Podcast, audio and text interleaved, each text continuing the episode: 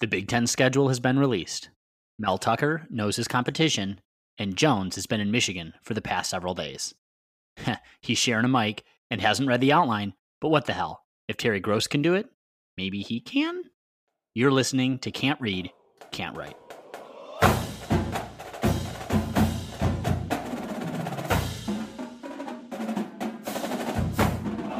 Welcome back, everyone, to another episode of Can't Read, Can't Write, the podcast that proves Gary Harris is credited. Wow, no one wrote new copy for this.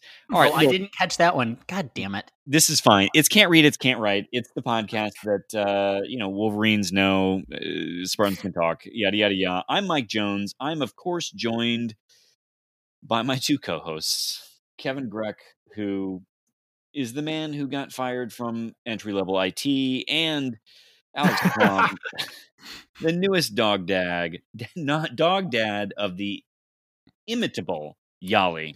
That is Alex Plum. Grech, uh, let's toss it to you with this CF of an open. How we doing, buddy? Um, great. So uh, we're recording. Jones and I are recording across the basement. Hey, buddy. I see you. I see What's you. On? What's going on? Plum's off in Detroit, and uh, our first live show has all of the problems that a live show would have in a basement without any of the charm of people. yeah. I'm sure our listening audience will will just tolerate all of this. It'll be fine, they say, because we get to benefit from a live show. It's live to no one except for Jones and Grech across a basement. And it's almost like uh, there's Big Ten football coming back, and we decided to just screw the technology when people are tuning in. Great. Yeah. I love it. You you want to make your changes when when stakes are highest. That's that's why in all of the IT organizations I've been in, they publish uh, you know, patches on on Fridays. Friday is patch day in my experience. High stake Friday. Uh, mm-hmm. Plum, how's uh, how, eh, tell the folks about Yali and who Yali is. Oh, oh man, boys! I Saturday morning went and picked up uh, the jewel of my eye, my very own little golden retriever puppy, eight weeks old, little Yali Plum. Yali is a derivation of the Mike Mortlockese word y'all, which means sun, like sunshine. So this is a little uh, bringing some Micronesia Peace Corps back to Detroit. And uh, we are having a nice old evening. She is currently sleeping or pretending to sleep under my feet. That's so nice. That's that's a nice little ray of sunshine in what has been a otherwise terrible week. Shall we move on? Yep. So this is all garbage, but anyway, thank you, of course, for listening. Can't read, can't write. The, again, the podcast that blah blah blah blah blah. Uh, if you could share the podcast with Spartans in your life, uh, we promise we normally have the intro buttoned up a little bit more than this. Uh, you can find us on Twitter at Spartan underscore pod. And of course, please rate, review, and subscribe to the show assuming you're planning on rating five stars. Uh, otherwise, you know, thank you for your your modicum of time and move along. Anyway, uh, Plum, tell the people about the structure of this show. Ooh, because I've not read the outline. I wouldn't have if I were you. This is going to be a cluster. Uh, we start with the green wall. Uh, we start with the green wall, where football always leads, the sport that does, despite some of us wishing basketball would every once in a while. But that's irrelevant now because we've got big news this week. So we'll take it away with football. We'll give a quick nod of the head to basketball because Tom Izzo always deserves to be acknowledged. After the green wall, we head off Grand River, where we find out what's going on in East Lansing and around the NCAA connection. God love the NCAA. We might even take a visit down to pro sports just to rub our faces in the dog shit pile that is the Detroit Lions. Finally, we will close off with our Twitter questions this week because uh, you know we've got uh, well maybe not as not as many as usual, but we got a pretty good amount. We are skipping our no dumb questions, just dumb host segment, but you never know. There'll be some uh, some dumb host moments scattered throughout. Oh, I've had nothing but dumb host moments since we came down here to start recording this thing. Grech, Grech had some dumb host moments before he knew he had dumb host moments. That is to say, my, when he got in the car. my dumb host moments cascaded like a, a beautiful dominoes array of of tomfoolery, and now here we are. But you know, Um, it's it's rare you get to see a three star Slenderman, and I am very thankful for it. So let's be head behind the green wall. Uh, of course, uh, uh, starting with the good old footballs. Uh, football is back. I, we covered it last Wednesday when it was just Grech and I. Of course, Alex Plum, in addition to being a you know devotee of of Spartan fandom, and uh, the man with the adequate amount of sass to capture what is required to feel about the John L. era. Um, Alex is also a public health expert, so I think it would be fair to uh, turn some of our lesser informed opinions over to him to just sort of comment on the protocols. I, I, we're going to talk about the schedule, but like uh, Alex, maybe you can sort of say from your public health background, does the the change in decision make some sense for the Big Ten? Um, it makes some sense. Let's start there. It makes some sense. Uh, I think that there are a number of very good uh, critiques of providing daily uh, point uh, rapid rapid tests to Division One collegiate athletes. Um, those tests could be going to other people like public school teachers, healthcare workers, bus drivers, other frontline workers. We'll put those arguments to the side because they're valuable, valid, and I think others have treated them well. We'll get into that. We'll get into them. Um, but from the purely uh, sports based perspective, uh, the reality is that the, the, the, table has turned, and I think it's turned in a way that that allows now for um, ta- for for for for football to go on because we can test and we can determine at a, a point in time with a certain degree of confidence where there are positive individuals, positive with COVID nineteen, who can then be isolated. Uh, teams can be quarantined We've got a, I think the Big Ten has set a five percent um, prevalence per team rate, and if the if the team goes above five percent, then they uh, a prevalence of COVID nineteen in the team, uh, like a little mini outbreak, they got to take a week off. Um, so they've they've put together, you know, kind of a continuation of practice, competition, um, timeline. They've got green, orange, and red. the the the the the million dollar question here. It's probably actually worth a lot more than a million dollars if we're being honest was could you get daily testing available to every student athlete in division 1 football across the Big 10 they the answer to that is yes.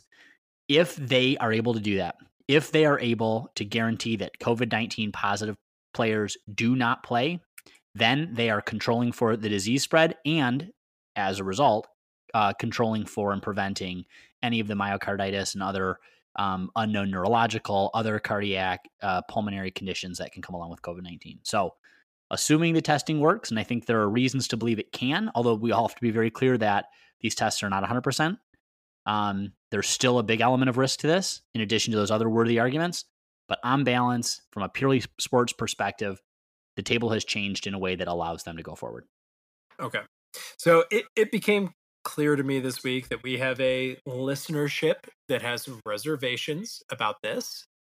That it's in the Twitter questions, right? Though, like, yes. So should we? I think this is a, a conversation worthy of having. Yeah, but like, do should we just maybe get into it on the Twitter questions?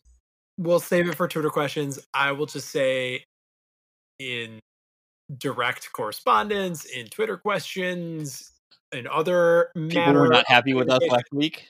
We did get some blowback last week for letting the Big Ten off the hook a little bit, um, right. and I we I appreciate that. I, I appreciate calling us out if it if if we were out of line and we were too easy on it last week, then um yeah, but having Plum on and having Plum explain how yes, in practice, societal elements of this whole thing aside, there is a path forward for sports.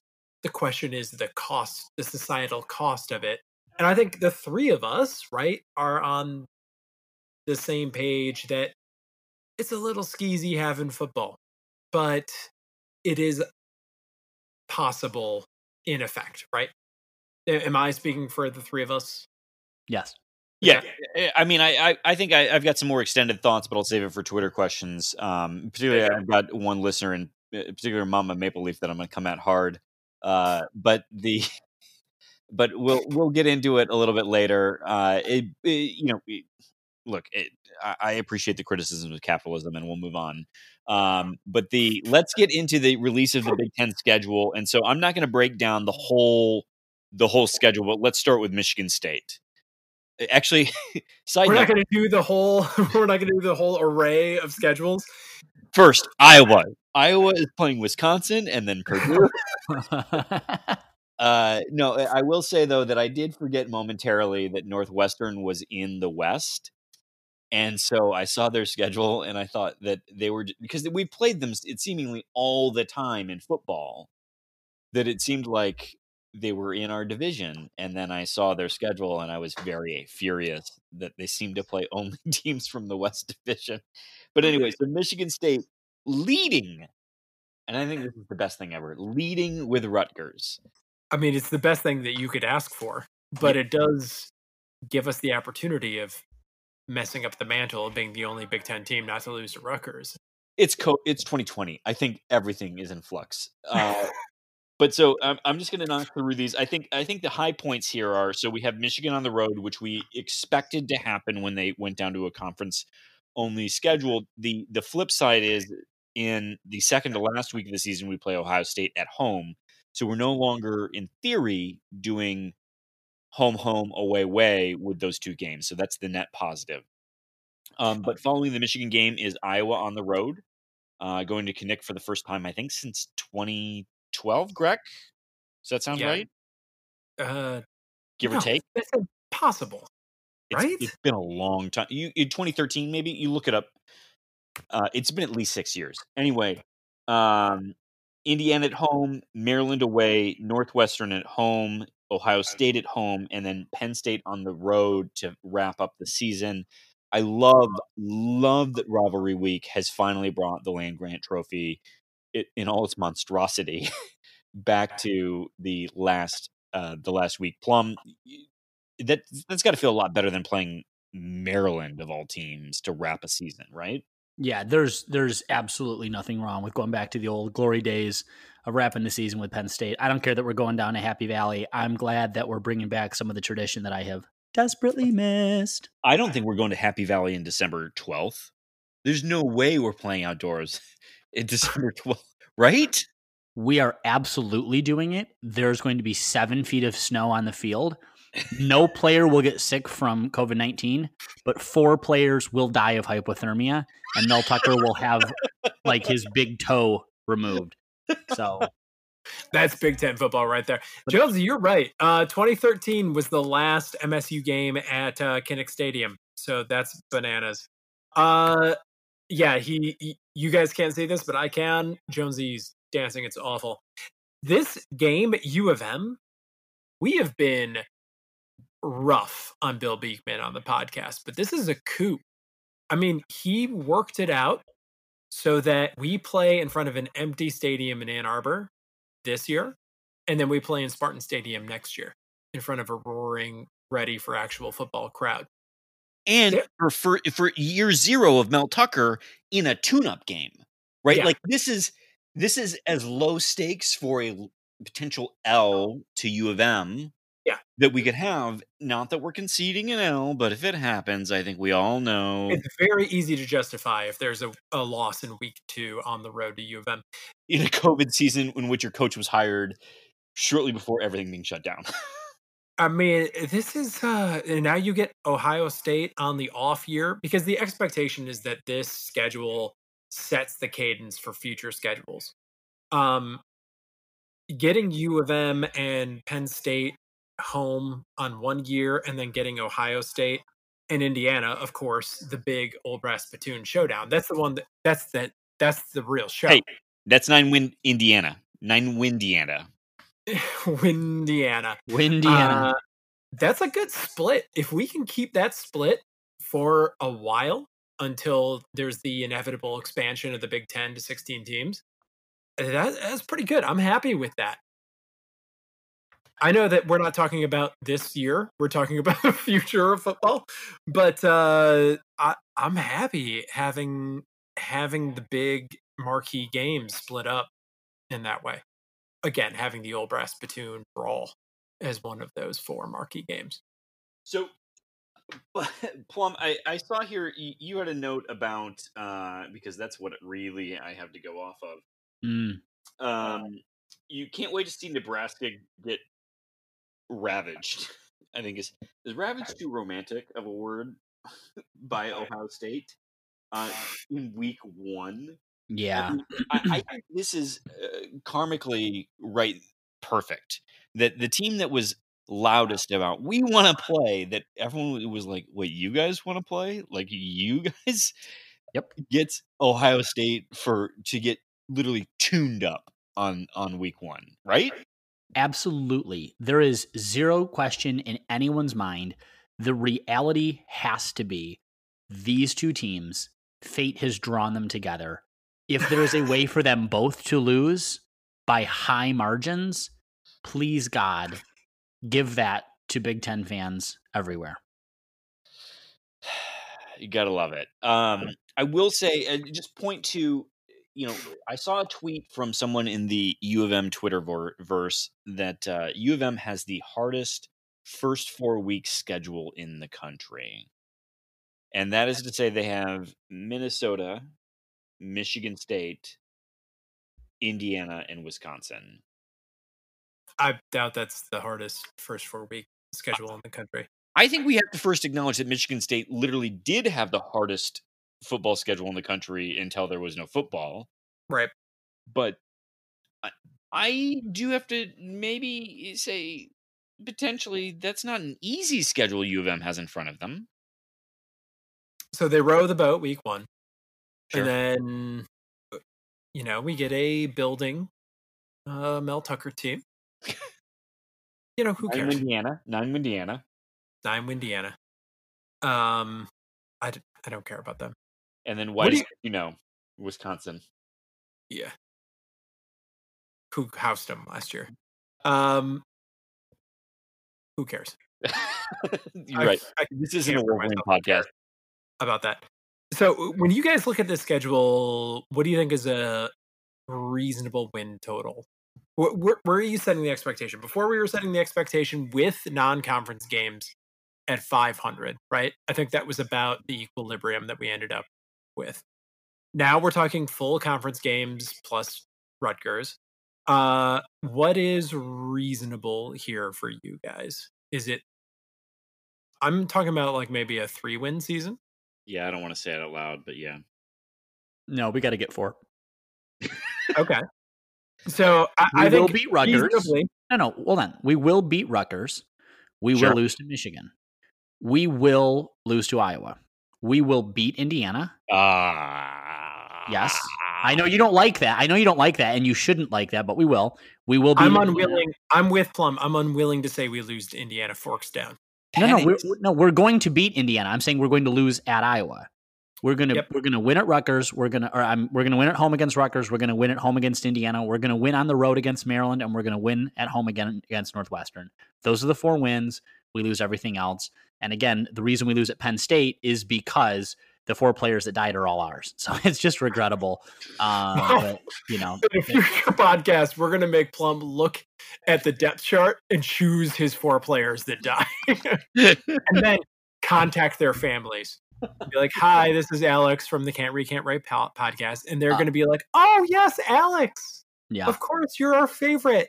Yeah. And and this just in, yeah. one of those four is a player who had initially opted to sit the season out for COVID.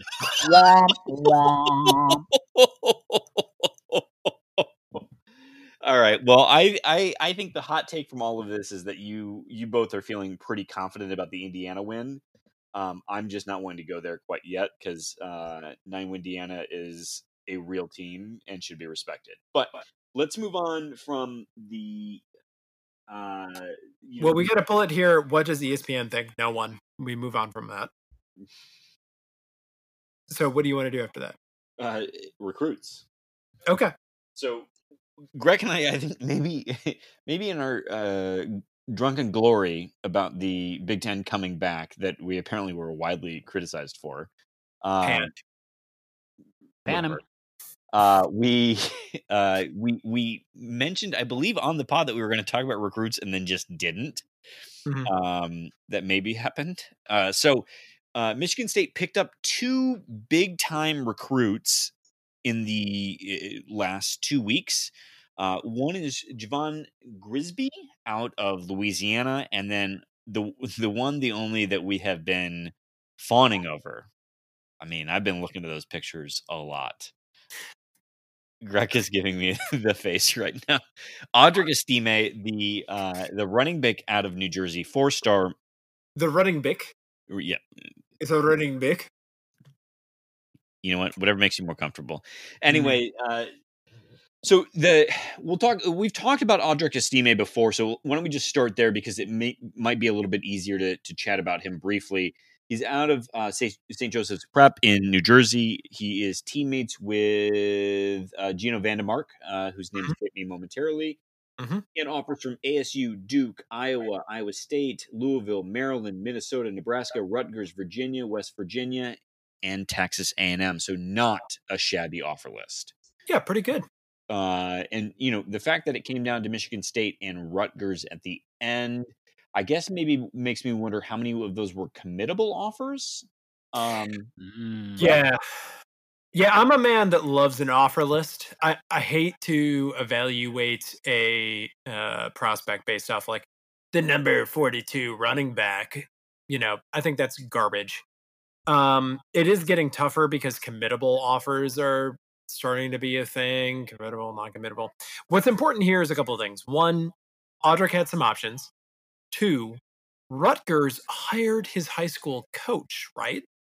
And then he came and chose. I mean, people thought that this was going to be a coup out there for Schiano. That he Schiano's going to start hiring up big time high school coaches in Jersey and just start racking up recruits. And Mel Tucker goes out there, way out of his standard uh, recruiting areas, and got two big guys, two of the bigger guys of this class. So you got to be happy with this. That under these circumstances.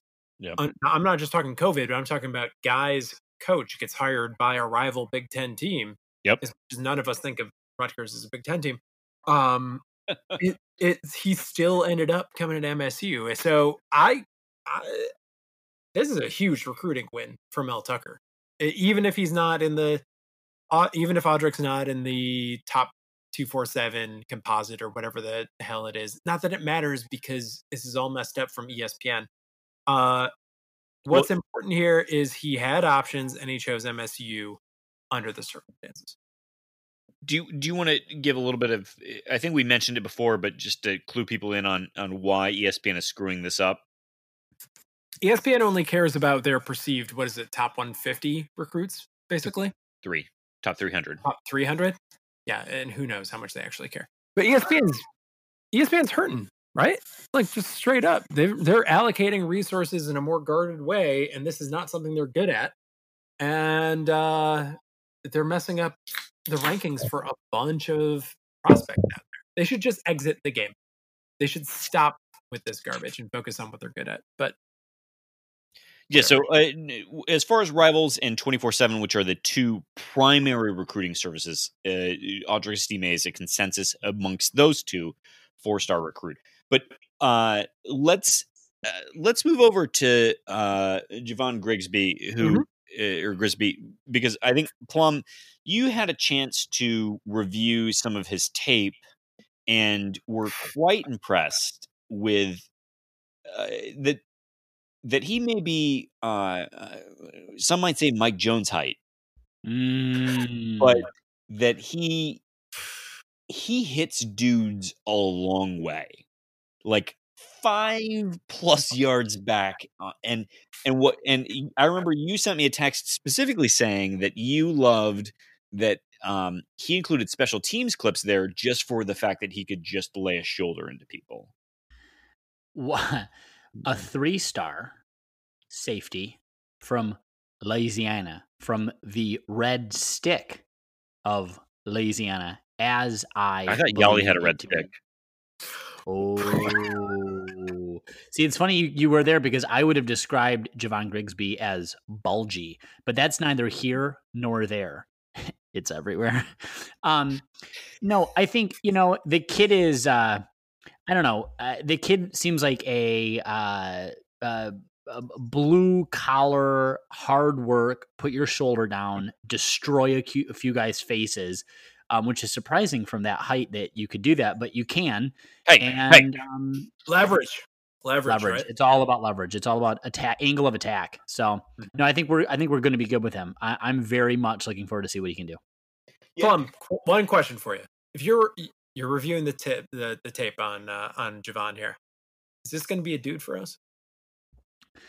I, I don't want to say he's going to be a dude, um, but I have confirmed at least through several folks that have played with him and against him that he will be a guy. And I think if we have that much to look forward to, I, I don't think that's a bad thing.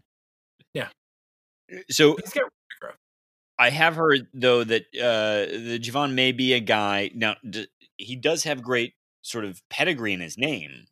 We all know that Javon is a wonderful name for an MSU uh, Mhm. football player, but uh, that he may be a bit of a, a tough recruit. I mean, we are asking him to come a long way from home, uh, and he he had a number of intriguing offers. His offer list uh, was Auburn, Indiana, Kansas, Louisville, Miami, Florida, Purdue, and Vandy. I believe. Among others. what's that? Among others. Yeah, I believe Vandy was actually the most sincere uh, Power Five interest. Maybe Purdue also um, on that list. Not that you know the the other ones aren't intriguing, but the he is not a tall guy. Um, he is uh, going to be. You know, we uh, Colton Pouncy of the Athletic has a routine tweet about a an MSU recruit uh, stating their height. This would be by far the shortest recruit of the Mel Tucker era. And the reason for that, the background, is that Mel Tucker is recruiting big and fast. And Javon is a little bit outside of that mold. He's fast, hits and hits like a big dude. But so anyway, so he he just may have some people whispering in his ear. Um, and so eh, look, this is an exciting get. It's in Louisiana, which is a talent-rich state that you know there's there's more talent there than can go to LSU. So it's it's a it's an intriguing state, but uh, one to keep an eye on. And you know, if you we say don't tweet at recruits all the time, you should continue to not tweet anything other than go green at a recruit. But uh, feel free if Javon tweets some some stuff out, give it a like, give it a retweet. You know, let him know that he he should feel welcome here because honestly, it's a big move to ask. So, um, with that, let's move to basketball, gents. Uh, let's talk a little bit about uh, Jon Rothstein. Again, I have not read the the the outline, but apparently Hogard and Sissoko have been getting some love from Jon Rothstein. Talking to your mic, my man. Uh, yeah, I guess this was put on the outline by Paul. Plum. We're lifting, we're lifting back the curtain, dear audience. You get to see how the sausage is made. And And let me tell you right pretty. now, it is not pretty. It's not at all. All right, Jon Rothstein, who everyone will remember, uh, is uh, is a is a writer, uh, a, a so-called basketball insider, and um, I I believe I believe I've overheard before um, that he was a, a a nominee for the Nobel Peace Prize a few years ago. Uh, I've got to fact check that. Uh, gave a full preview release for the 2020 Big Ten basketball season. Optimistic guy, Jon Rothstein. One of the reasons he was nominated for the award. Uh, but he's got uh, he's got AJ Haggard and uh, Mady Sissoko, uh, two uh, I believe two true freshmen. Um, as uh, he's calling them high impact freshmen in the Big Ten this year. So little shout out anyway. Both guys were four uh, were were four star prospects um, when uh, when they came to Michigan State. Um, and he's got them both in uh, uh, in the top ten for uh, for center and for guard in the 2020 class. So I guess we can hope that uh, they come off the bench, they add a little flair and style to the game, and um, if Jon is uh, right on those uh, those impact scores, then maybe I'll write a letter to the folks in Sweden on his behalf. I mean, Hogard's going to be a high impact on my pronunciation guide for 2020. Is it Hoggard or is it Hogard? Because I've Well, heard it You, you want to know why I wasn't talking to my microphone is because I was looking over for you for affirmation as I talked as I said it out loud. I believe it's Hogard, but I keep hearing it as Hoggard. You know, so I think here's my instinct on it. If we're being honest, Mhm. is I think people feel uncomfortable saying Hogard, Yeah. and so they want to say Hoggard because that feels different. Mm, hmm I think it's a Mhm. comfort thing, and and I think it is. I, I do believe it is actually Hogard. Uh, it says a lot that of the class, Mady Sissoko is the name that everyone's willing to say. and we all got we all got behind Boyachi like real fast, but we've not been able to figure which has a K and a Y in it, but, but we can't figure out Hogard or Hoggard. Anyway, um, true. either way, he's going to be a real talent. Uh, th- I think Plum, you had one other line on here that I, I think is maybe worth just mentioning in passing before we get to our off Grand River segment, which is to say that there's been a, flurry of news coming out about additional offers that Tom Izzo and company have been making to to some uh, 2022 recruits, hmm and so you have one identified here. I've seen a handful of others that I, what I think is remarkable about them is that Tom Izzo is more than maybe usual playing a little bit outside of his traditional sandbox. Um, they're not all Michigan guys. It, Greg, you give me a look that maybe that's your recollection as well. That maybe he's, he's moving a little bit outside of, and Plum doesn't have the advantage of eye contact right now. So sorry, Alex. I do. Again, Terry Gross. Terry Gross. Uh, yeah. So recall back. Tom Izzo is full for 2021, and we're dealing with some potential uh, uh, reclassifications there for for committed 2022, um, or, or yeah, 2022 players. Um, so he is all in on this 2022 class, which is going to be a big class. And there are just simply not enough guys in Michigan to fill it out. So he and the staff are definitely branching out. And if you follow basketball recruiting, I mean, there are guys all over the country that are reporting getting not just offers, but like significant interest from the staff at MSU. So, um, 20, uh, Tom is seizing on that energy coming off of uh coming off of a huge existing 2022 class uh he's he's making the most of it tom tom's not slowing down on the recruiting trail he's he's full full steam ahead I think I think Tom has decided that he's got one natty in the ba- in the bank. dude wants three Yeah, no, that's what I'm saying. He's got one more, and he he's like, I know I got one more. I think I can get two. Plum, what's your take on on this? I, I, I didn't mean to cut you out of here, but you added the, the the note. So, is there anything about this particular recruit that stuck out to you as intriguing? Not one thing. Uh, I think I think that Tom typically when he's looking out of state, he's not going for big stars. So this kid's a four star power forward. We now know what that means, thanks to no stupid questions, just stupid hosts. Um, Terrace Reed, uh, you know, uh, Chaminade High School in Missouri. Um, obviously, he's not inked with anything. He put up the the general, you know, tweet uh, expressing his gratitude to God for uh, the opportunity that he got the um, the offer. I feel bad for every other basketball player who God has clearly decided to smite eventually with Are a lack we- of grace and gift. Um, this I think we have a not- question about this uh, as it relates to you that I think we should maybe table God for a second. Mm, I I want to I want to get into theology for a moment on uh, i would point out real quick uh marvin clark and tum tum Nairn both came out of Chaminade? missouri i'm not sure if it's Charm- chaminade but we do have a history in missouri picking up guys four stars. Uh, I think Marvin Clark and Tum Tum were technically both forced. if Tomo Tum was a four star. He was a well-regarded guy, um, and still is, and a member of the program, a cherished member of the program. Oh And- yeah, no, no. Don't get me wrong. Cherished, beloved, Yes. four star. Okay, that's fair. I seem to recall. I mean, those were both guys that ended up on MSU's roster as a product of other guys not ending up on MSU's yes, roster. yeah, they they were misses. Yeah, they were the they were the result of a miss. but they were at the time considered to be pretty good plan Bs. At the time of their recruiting, you're shooting me a look across the room. This is why we shouldn't be. No, this is actually why I'm I'm I'm going to maybe insist that we all video chat from now on. I'm actually quite enjoying this. Yeah, because you just want to stare down three star Slenderman across the room. Cute. anyway, your Slenderman not that interesting right now, but let's uh all the same I, I think uh, what's what's intriguing maybe maybe the thing that listeners should keep an eye out for is that the 2022 seems relatively speaking like high profile i don't want to say locked in but we've got Boyachee, we've got um Emoni is part technically part of the 2022 class.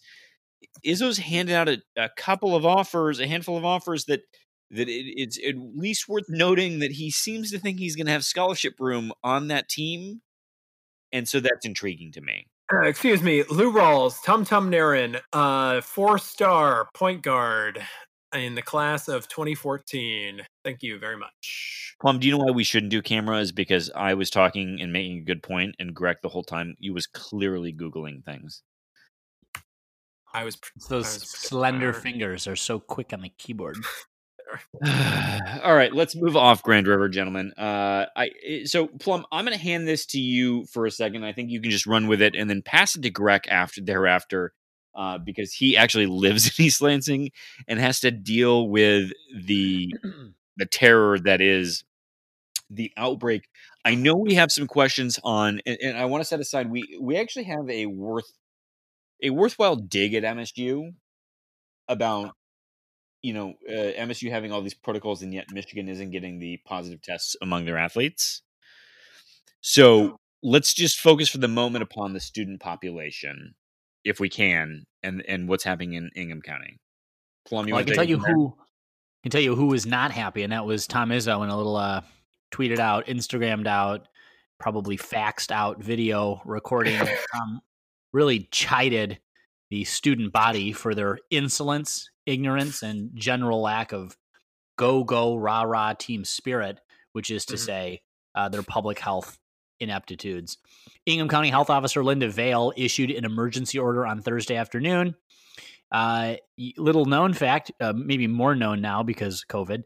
Public health officers in each county or in large cities across the state of Michigan, and in fact, uh, most jurisdictions across the country, have police authority to declare emergency orders and to order the quarantine or um, uh, uh, arrest, effectively arrest. I mean, you don't go to jail of uh, of anyone um, if it is deemed uh, if it's deemed a, a, a public health crisis. It mm-hmm. does not need to be because of the governor's order. So mm-hmm. individual county or city health officers have legal police authority uh, to quarantine anybody for a limited amount of time, and that can be reviewed. Um, but that is uh, something in our state constitutions, and it's something that's uh, it's across the country. Um, anyway, uh, lovely little statistic here um, should make everybody very nervous that lives in uh, East Lansing. Sorry, Greg. 315% increase in COVID cases across the county since September 1st, um, which is the past 20 days, 19 days. 80% of those cases are because are Michigan State students and it's not unsafe to think that at least 19.4% of the non MSU students are individuals who, though not students, were in close contact to them. Think convenience yep. stores, restaurants, the essential workers who are keeping the economy going. Um, it's just shameful. It's incredibly shameful. So I don't know, Greg. I mean, what it must be like for you and Zill. Has this been something that's just hitting the news? Is this something that folks are talking about on your street? Oh yeah, I mean it's a subject of conversation for sure. You're hearing about it in the neighborhoods. You're hearing about it uh, from people walking the dog.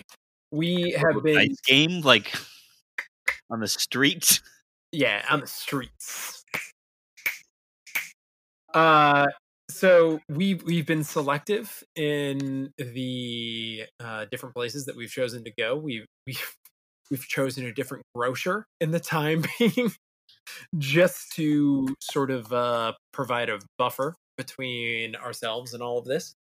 Uh, yeah, it's not a good look. It's not what you want. You don't want. Uh, I think we're now up to seventy houses that are on a uh, enforced lockdown across uh, East Lansing. We we might have gotten into the beer dice a little bit, you guys. Uh, might have uh, taken it a little bit too far. But from what I have seen, and I, this will come up again in the Twitter questions. Uh, the students have reacted pretty well to this. Uh, It's been a little bit more sedate since all of these stay-at-home orders have been ordered. So hopefully this is a bit of a blip. You know, you don't want anyone to get sick and you don't want to see these kinds of numbers in a global pandemic, obviously, and certainly I don't, but uh it does seem like there has been a response in kind to the severity of the situation. But we'll see. We'll see how this goes. So it, it seems like genuinely sort of a terrible situation and and and you know maybe one that's trying to improve but you know why don't we just maybe focus for a moment on terrible situations that clearly are not trying to improve and that is to say the lions the detroit lions are just terrible um and you know That's a great way to deflect, by the way. we don't want to talk about East Lansing anymore. Uh, Lions, huh? How about them Lions? Yeah, uh, they're garbage. They're really screwing my fantasy team. Uh, and Greg has promised that I cannot talk about fantasy, but yeah, we set rules around that. God, Golladay needs to come back. But anyway, uh, I did. I did say. I did see a, a tweet today from uh, the NFL sort of research uh, department, if you will, that said that the Lions have ten times in the last handful of years had a, a double digit lead on a team, uh, and they were two two six and one. No, sorry, two seven and one. No, no, two six and one. Two six and one with a double digit lead going into the half, and uh, the the tenth time was going to be this week. That is to say, they were up fourteen to three on the Green Bay Packers, and somehow when I last saw the score, it was forty two to twenty one. So I don't know. I mean, we're not an NFL podcast. We'll never be an NFL podcast, but I do think we take a certain amount of joy in in that that Spartan fandom is far more reasonable than Lions fandom, right? I like, mean, it, am I wrong, Plum? the first team in NFL history to drop four straight games where they had a double digit lead. oh, that's right. I saw that. Matt Patricia, seven and seven, or maybe seven, seven and one, I think, when leading by double digits. The guy isn't Five Even- hundred. better than Leading- 500 when leading by Oh, double digits. Everyone in leadership in the Lions organization, I I mean, fill in the blank, and everyone has some expletive laced horrible that those people should have to endure. It is beautiful how bad the Lions are. And as a individual who has rooted for them since well, I guess I was eight years old when my dad bought me my first starter jacket pullover winter coat that was emblazoned with Lions insignia that I then put on the mantle um, under the glory days of Wayne Fontes and Barry Sanders. Uh, maybe the last days when you could respectably call yourself a Lions fan. I don't know. Uh, you wait when they won their single postseason game ever in franchise history, glory it- be. modern history of franchise of the franchise. Uh, in Honolulu Blue, I mean, Matt Unbelievable. Patricia uh, is extraordinarily bad and, sh- and should be fired. Um, uh, we do. I want to make a point. Jim Caldwell was not the solution either. So just because I, I know that there's been a lot of posting out there about Jim Caldwell's record and Jim Caldwell this and Jim Caldwell that. Also, a coach that probably was not going to lead the Lions to a division title, something they've um, never done. Did you know that in some sports books, the Lions were favored to win the division? I, bel you- I, I I don't know that I knew that, but I actually would believe that based upon the, the NFC North. What? I mean, they've never done it. It's unreal. Are you are you are you gonna are you gonna trust the Vikings as the leader in the NFC North? Oh my god, do we need to talk about I I didn't see it at the end because we started uh getting ready here. We we started hanging out, but uh Kirk Cousins at a certain point, his stats line today. Did how did Dalvin Cook do? Because I care for fantasy. Okay. We, we're going to move on from the NFL because this is not an NFL podcast, and because Mike's going to find ways to. to make it about me. Uh, All right, let's let's head to let's head to Twitter questions. Um, so, uh, uh, Greg, I, I'm going to send this first one to you. We're going to start with Elon Bloom here, and I think this is a, an interesting question that maybe we all have slightly different opinions on, but I'll leave it to you. How many wins do the Spartans need to be considered overachievers? I think that's a very interesting way of phrasing the question about like we we had a disagreement about record. I thought three, you had thought four, Plum thought four. How many wins to be an overachiever? Um, I mean- or is it more of or is it more of an expe- unexpected win or two? That is to say, could we end up with four wins, drop one we didn't mean to, and beat Michigan, a la John L. days of like what we would consider a successful season? Except for John L. I know, I know, I know, I know, I know. God, John L. Good, good lord.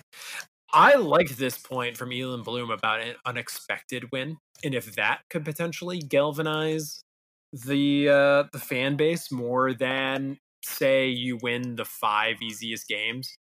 When I first saw this question from Elon Bloom, I was going to say four. Four is an overachieving year. Uh, not counting this ninth game, the the seeding matchup game, uh, because who knows how that's going to end up working out. I like this idea instead of maybe a three win MSU team, but one of those is a win that you can get really excited about instead. Like a Penn State. Yeah, Penn State was kind of exactly what I was thinking. I don't think it's reasonable that you're going to beat Ohio State at home. I think- posible. Yeah, I think everyone's sort of expecting a win against Indiana, whether that happens or not. Forks down, it's not. It's definitely going to happen. uh, I think a win at Iowa or a win at Penn State or a win at U of M might put you in a situation where there's momentum for next year. Uh, even I'm gonna I'm gonna agree in part. I'm gonna disagree in part. Uh, the the four wins that I named are eminently reasonable wins. Eminently, Mm-hmm. okay. So for me, to not win those games is I'm I'm I'm not really satisfied. So for me, and I know that's a high bar, but I don't care. It's only it's 500, so I really it's just not acceptable to not win those four games for me. Um, Okay.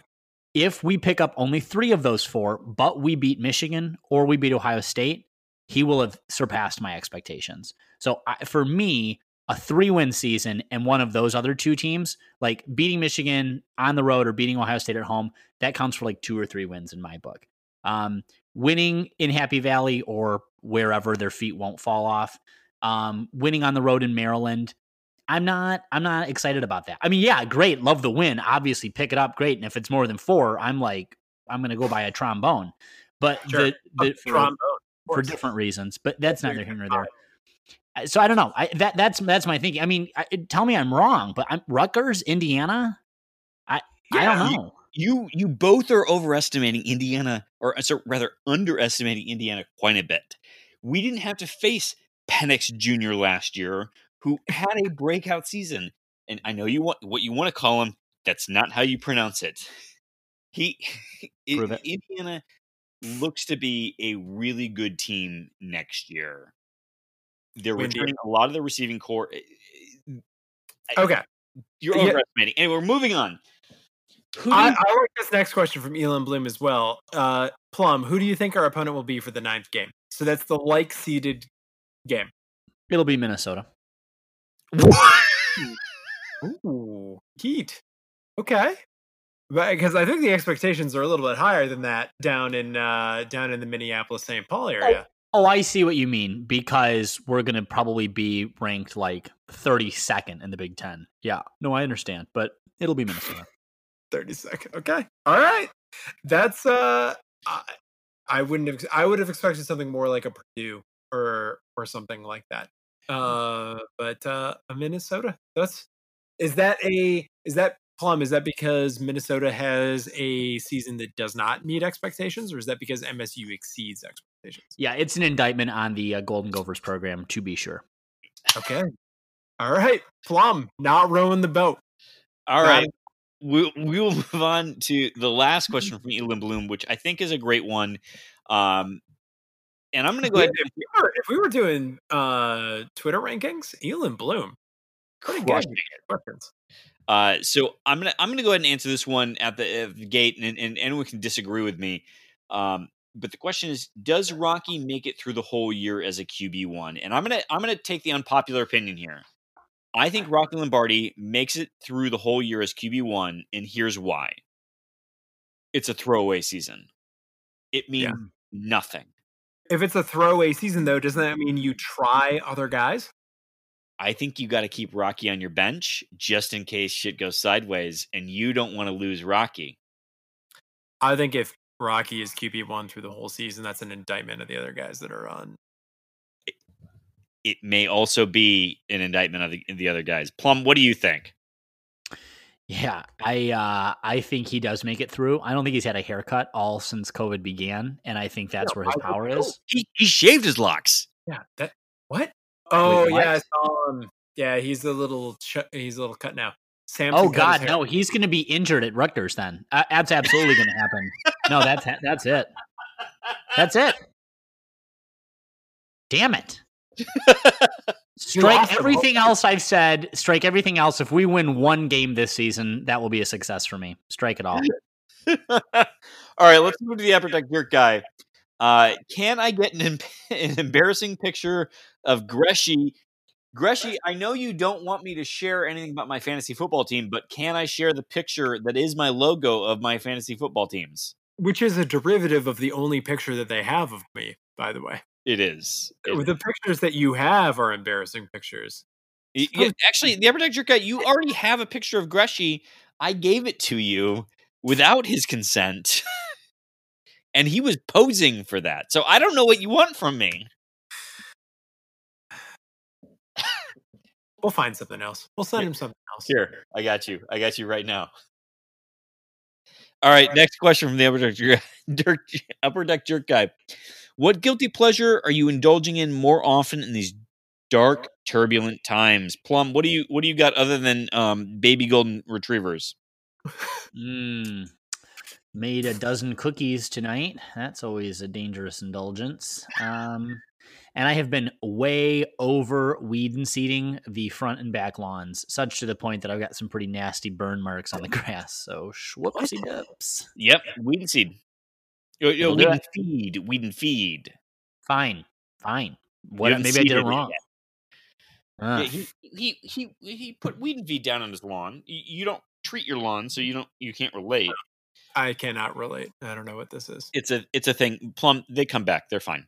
Yeah, thanks. Um, Grass will always grow. That's what I was told. That's some farm wisdom that was dispensed to me one time. by by who? Farmers, farmers. Thank you. And, and this farmer, do you trust them for much other advice in life? No, that's about it. It was- All right. Um, are you doing? Are you indulging in anything else in more, Greg? Uh, mine bridges into this next question. How early is too early to start drinking?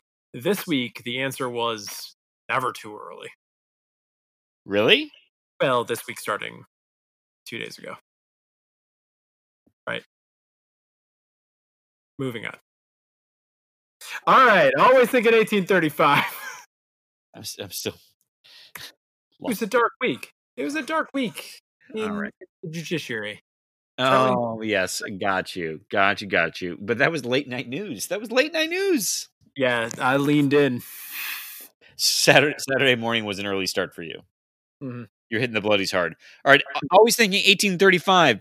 Have you ever spent money on a smartphone app game? If yes, what game slash games? And was it worth it? I haven't answered this, but uh, Plum, no offense, this seems like a Grech question. Am I wrong? for sure. Are are you guys whales out there for some for some kind of app? Ugh. Yikes! Are you a Clash of Clans whale? Oh boy. I, I, I, not a whale. I may have spent a dime or two on the Clash. Uh, I may have spent a dime or two on NFL Madden, and I may have spent a dime or two on NBA 2K. Wow. So you're one of those microtransaction fools. Yes, I am a fool. I no because here here's here's here's the answer is that you you do it and you immediately feel shame and guilt. It is immediate remorse of Mhm. like, oh, I just spent ten dollars and it didn't feel good at all. Wow. I have a net positive Google Play balance from promotional uh, credits that were given to me years ago. Uh, so I, I don't think I've ever spent my real money. Congratulations on the sex. I just, I've never thought less of you in this moment, Michael Jones. And you bragging about your positive transaction balance on Google Play, I have never thought less of you. From promotional credits that I've saved. that doesn't s- My God. say it sexier this time and it'll feel better for you. I still have Ah. promotional credits. Plum, what about you? Are, uh, did they get you on Hearthstone or something like that? I don't even know what that question means, and I won't respond to it. Yeah, that's a no. It's just Jonesy all by himself over there. I am on an island, literally and figuratively. Um, Plum, what is your favorite color? And if green, was it always green, or did green become your favorite color due to your alma mater? Again, from always thinking 1835. I've always thought my favorite color was blue, if I'm being honest. But when I was a little kid and I wanted to be a bus driver when I grew up, I would have told you it was yellow. But my favorite shirt in middle school was green. And I remember one of the counselors in the middle school told me, Alex, is green your favorite color? And I looked down at my shirt and I said, I guess. And she said, that might mean you're a genius. And then I always felt weird because in my heart, I always knew blue was my favorite. And I know that because as an adult who buys his own clothing, probably 85% of my wardrobe is blue. So there you go. That just ends up happening. It's hard to get away from blue in the wardrobe. Just looks so damn Jonesy. good. What about you? Uh, green was not always my favorite color. It is my favorite color though, and it is because of my alma mater. Before that, it was orange because I don't know. I was a kid. Ah. I, I mean, I don't know. Um, what is uh a last question from uh, second last question from always thinking 1835 is what or with the disproportionate amount of resources that are being spent to make sports happen have we officially reached our bread and circuses Mm-hmm. moment or are we well past it is it uh, can someone explain the reference to me that i'm clearly not picking up on Uh, I've heard it before. I've always expected this to be like uh, you're just feeding the masses bread, and then you're just like entertaining them with this extra superfluous thing with circuses that uh, that doesn't mean anything. Uh, it's just sort of like placating the proletariat in the meantime. Is how I've always read this, but I didn't look it up, Got it. and I I don't Got it. know it. I Two feel like things only that people anxiously desire bread and circuses. Give the Oh. people what they want. Give them what they want. See, this is why we keep going on. Yeah, you got it, man. I'm here for you. I, I, I Is think this it, Tom?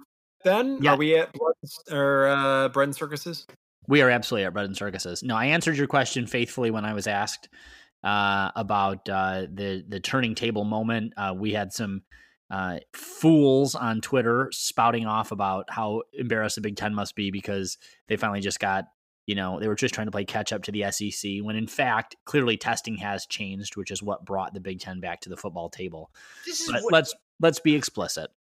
This is all still the SEC, the Big Ten, the Pac-12. Everybody, everybody. It's a bread and circuses moment. There is, but is, is, isn't that college football and you're not wrong. I mean, So- you're not so, wrong. I mean, like this is this is why like I'm happy to like I and I, honestly I think maybe we we would do better to disagree a little bit more often on the podcast. yeah, But the the thing is, that what are we really complaining about here? uh, And the if- death, and if the the- death, the death of people. resources haven't been allocated appropriately.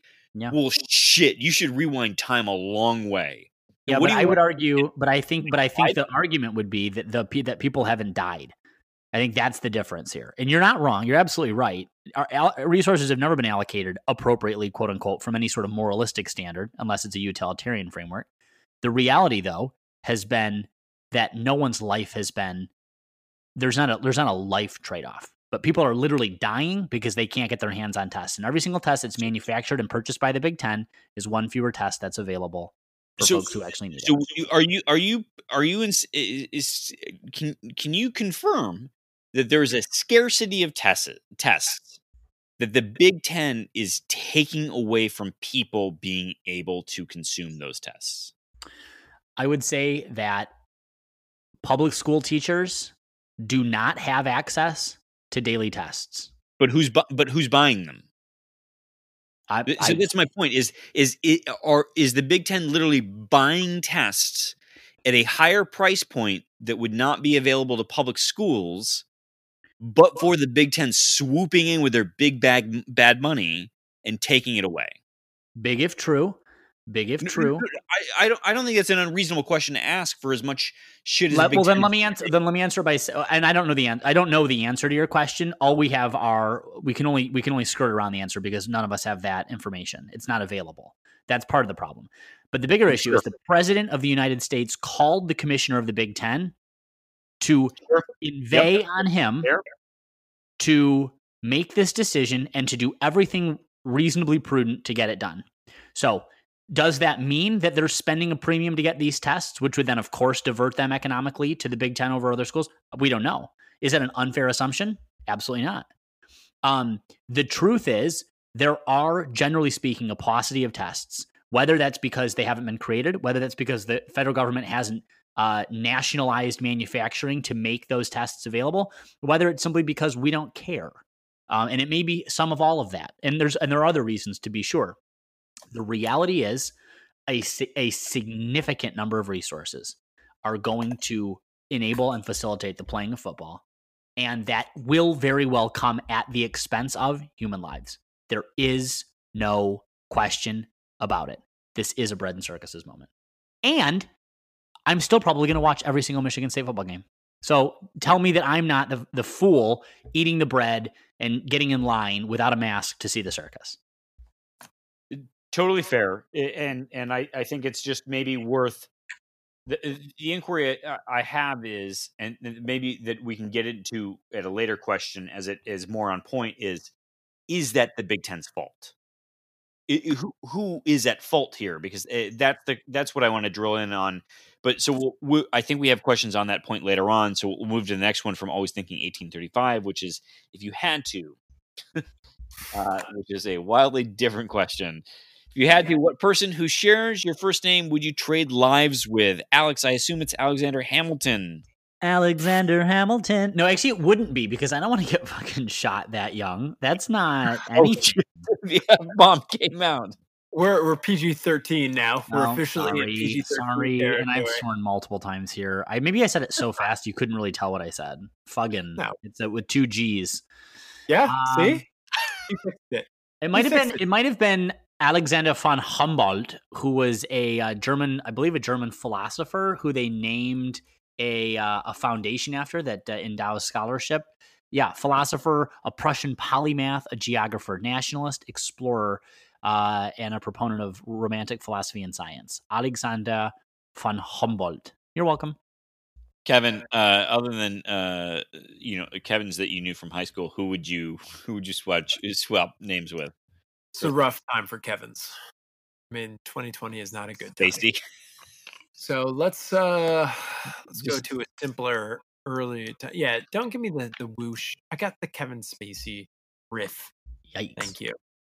Let's take a uh let's just put Kevin to bed. Let's just Art. let's just uh let's all Kevin's you know that that scene from True Detective where he's Nope. talking about how all of humanity should just come together and walk off out of a raw deal. Kevin's should just band together and just stop existing. I choose no other Kevin's. you, you want sort of a, a drink the Kool Aid kind of a just Yeah. on moment. Kevin's we've done enough. It's over for Kevin's. And obviously, I'm going to swap with the other Mike Jones, who has millions that Aw. maybe I can retire my student loan debt with. My Uh, real uh answer is Kevin Conroy, Hercules. okay. Why not Kevin McAllister? What Kevin.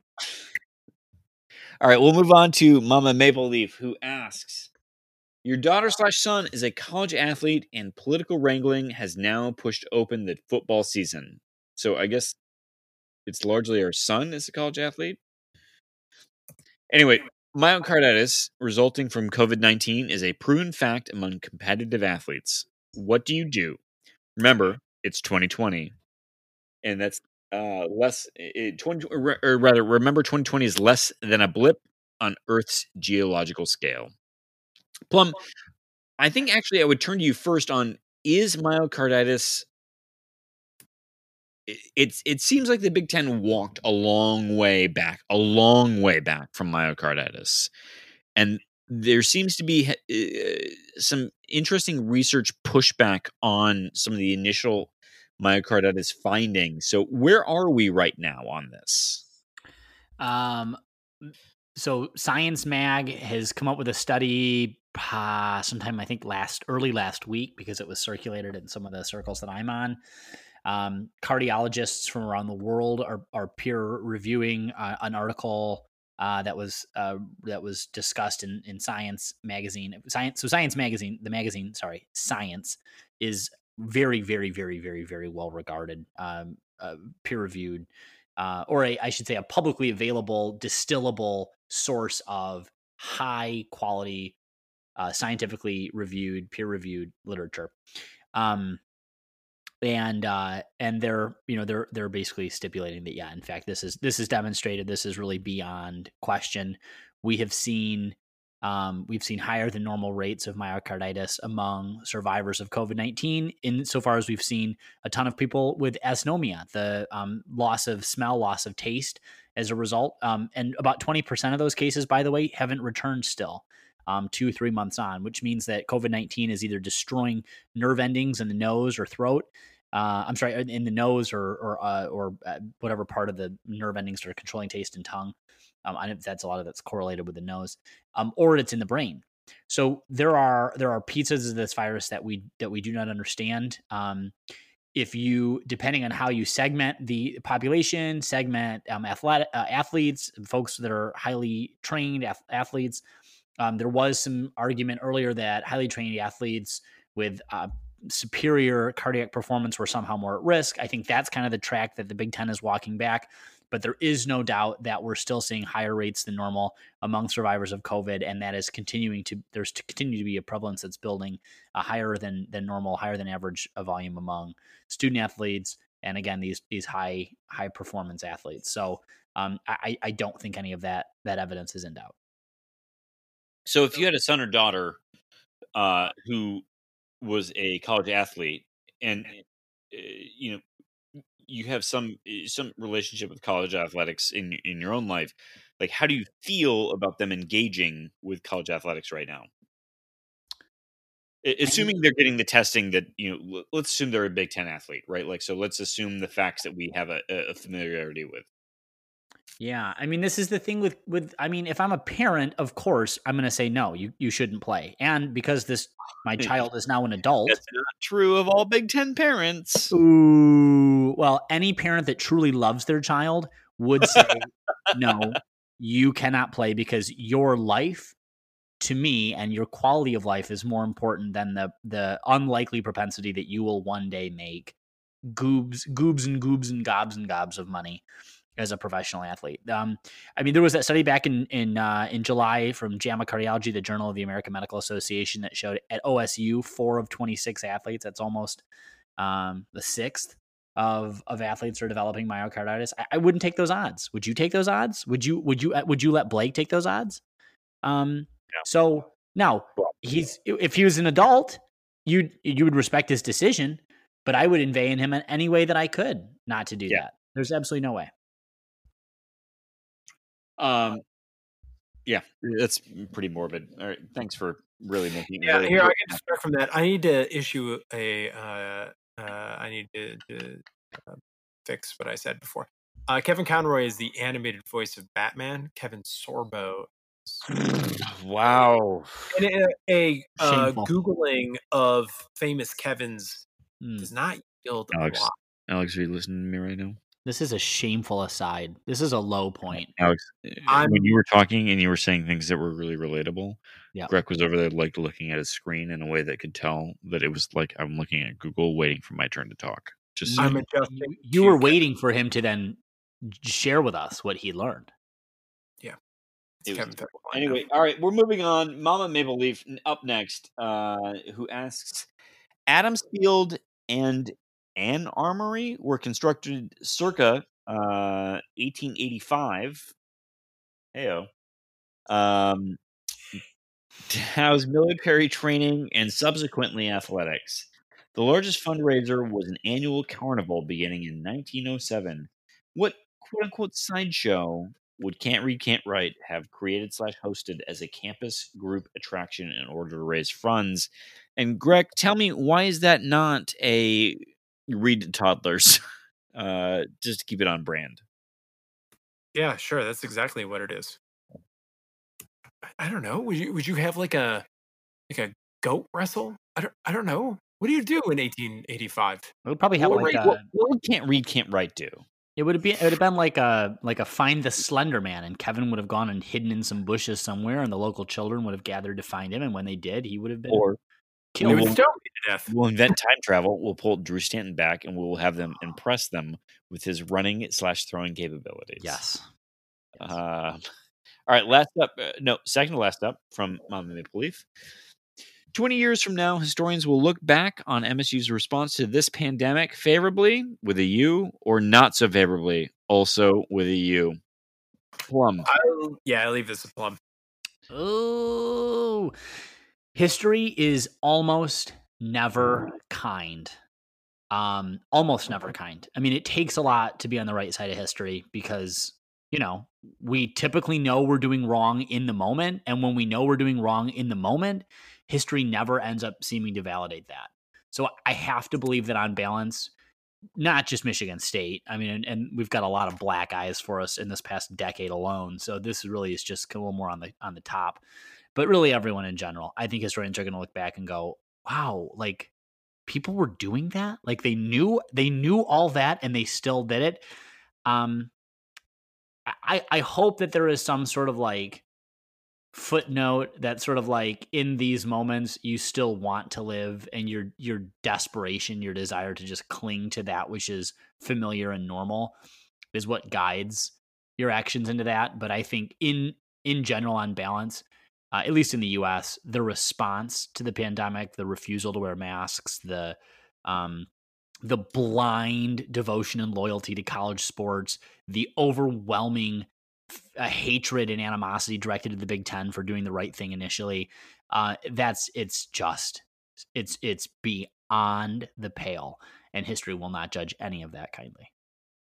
So the the one thing I would I would just tack on, uh, not to to sort of minimize the the dramatized uh, reading of that, is that I I feel like eh, MSU deserves a bit of a black eye for for having everyone sign up for in person classes, taking the tuition, and then moving remotely when if if we were saying how many months ago that there would not be football on campus, wh- why would they think that they were going to have classes on campus? Right, like if you can't play football, why could you have classes?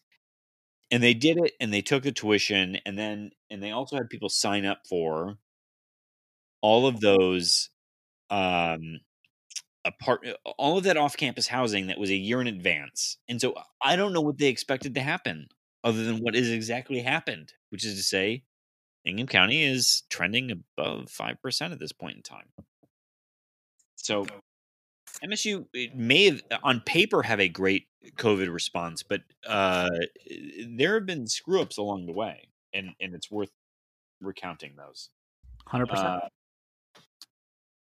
anyway, we'll move to Mom and Leaf's last question, which is really? Why is society supporting sports? Thousands of COVID tests and human resources used each week instead of distributed distri- uh, distribution to areas where sick people are in need. We do need entertainment, etc., but you don't see Broadway lighting up now, do you? Uh, pl- all right, Plum. I- I think you and I are maybe a little bit head to head on. Thank you. Uh, Papa Jones just brought me a beer, and I want to say Yeah, Papa Jones is the best. Wow. Truly the best of all times. Golly, I wish I was there right there to see Cliff and Linda. Man, uh, Did you hear that? Did you hear that crack? I heard it. I heard it. So that crack you guys heard was Papa Jones cracking a beer on the podcast. booyah. First appearance. We need to credit him at the end. Kevin, make sure it's in the show notes. Should have. Crack at whatever time note this is. But it, so Plum, I, I, guess uh, I'll drill down on the point instead of letting you go first.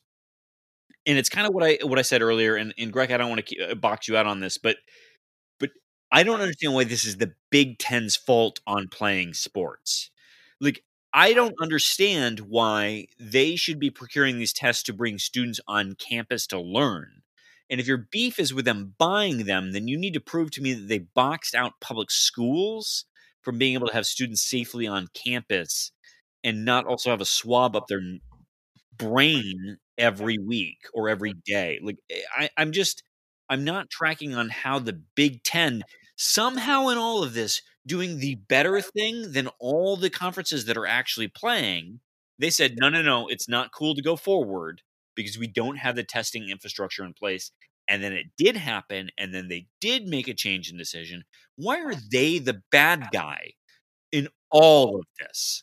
They should they should be getting a, a victory lap for look, it's a screwed up system we have, but it's a system we have, and we did it the right way. Hmm. Am I wrong on that? I think there's a lot of zero sum in there, and I think that's part of the challenge that we have to unpack. Um, if and I, I, I don't want to be well, I, I'll just be glib. I want to be glib. Let's be glib. Uh, if if everyone jumps off a, a bridge without a without a parachute, and Michigan State decides to jump off the bridge with a parachute that they know doesn't work, uh, that doesn't make them inherently better. It doesn't make them inherently smarter. It makes them maybe they maybe they did it with a parachute, but they knew it didn't work. So I I don't you know what I mean? Like it's But but but you, We but were outlining how the parachute does work. We we have an inherently unjust system. Yeah, no, you're you're pissed that you're pissed that people who had to jump off the bridge didn't mm-hmm. also have a parachute, and that's fine to be upset about. I just don't know that it makes the guy who had a parachute that does work because the parachute that that you're talking about here is daily testing that has above 90% specificity and what's the other one? Yeah, sensitivity. But let's say this. But let's say this about this. So let's take your premise that, and you're right. Let's agree with you that it's not the Big Ten's responsibility. Let's agree with you that it's not the Big Ten's responsibility to procure tests for Detroit public school teachers and Lansing public school teachers and Flint public. Let's agree that it's not the Big Ten's responsibility. Let's also say, the choices of those cities, by the way. let's also say though that these conferences and i know this working in a massive corporation i know how much our organization spends through our, our community benefit work. We're an anchor institution. We direct where our dollars go. We direct how we spend um, with certain suppliers and, and certain vendors in order to move a larger um, in order to move our sort of collective vision for detroit forward right? We we are really selective in who we choose to do certain businesses with so that we're building wealth in our community. So what if what if every division 1 conference committed for every one test they bought they would buy two more so that they could be distributed at another at a school. So what when my point here isn't that it's their responsibility to do that. My point is here we can all agree that there are finite resources. We all know that that's true. We don't know that the Big Ten taking a test for their their student athletes is depriving my sister, who's a school teacher, of a test. We don't know that, but we do know that there are still limited tests. The Big Ten, the SEC, every last one of the Division One conferences that are playing right now could have said, could have banded together and say, "We're going to play." But, but we're going to look at the optics of this we're going to recognize our insane privilege, the insane amount of resources that we have available to us, and we're going to make sure that we do something. Now, to your our, a broader point, Is that a drop in the bucket? I, I honestly don't know. I don't know if it's a drop in the bucket. I know if they had done this, they would have undercut every argument that's being put for it, and they would have made the larger case, which is to everyone watching television that we're not somehow supposed to be special.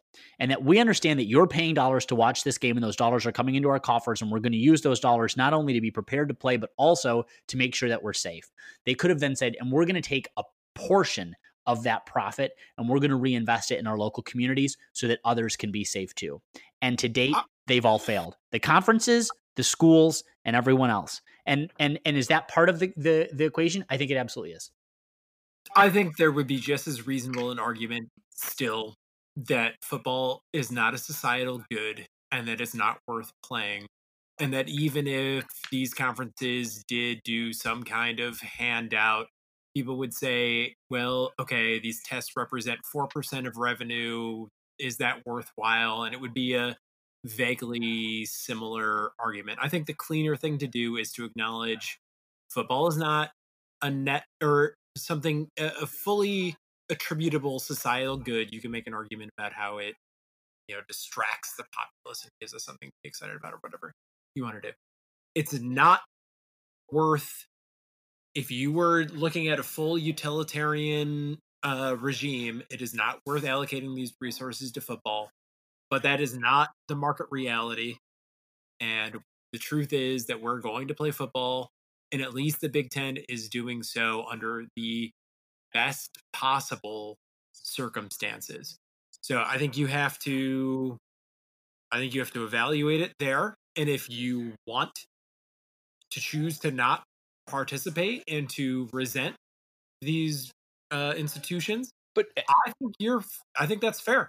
But so you're you're right. It's it's fair. I'm not I'm not willing to hop on anyone's feelings and say that you're wrong to have the feelings. I just it, eh, my my point because I, I don't disagree with you, right? That like who's you, Jonesy? This is why we sorry sorry sorry. I I don't I don't disagree with Grech here that like it, it is sort of what it is, and that the Big Ten is doing this in potentially the best way possible that it is also fair to and right maybe to criticize the fact that these tests aren't being that somehow the Big Ten has access to something that, for instance, a public school does not.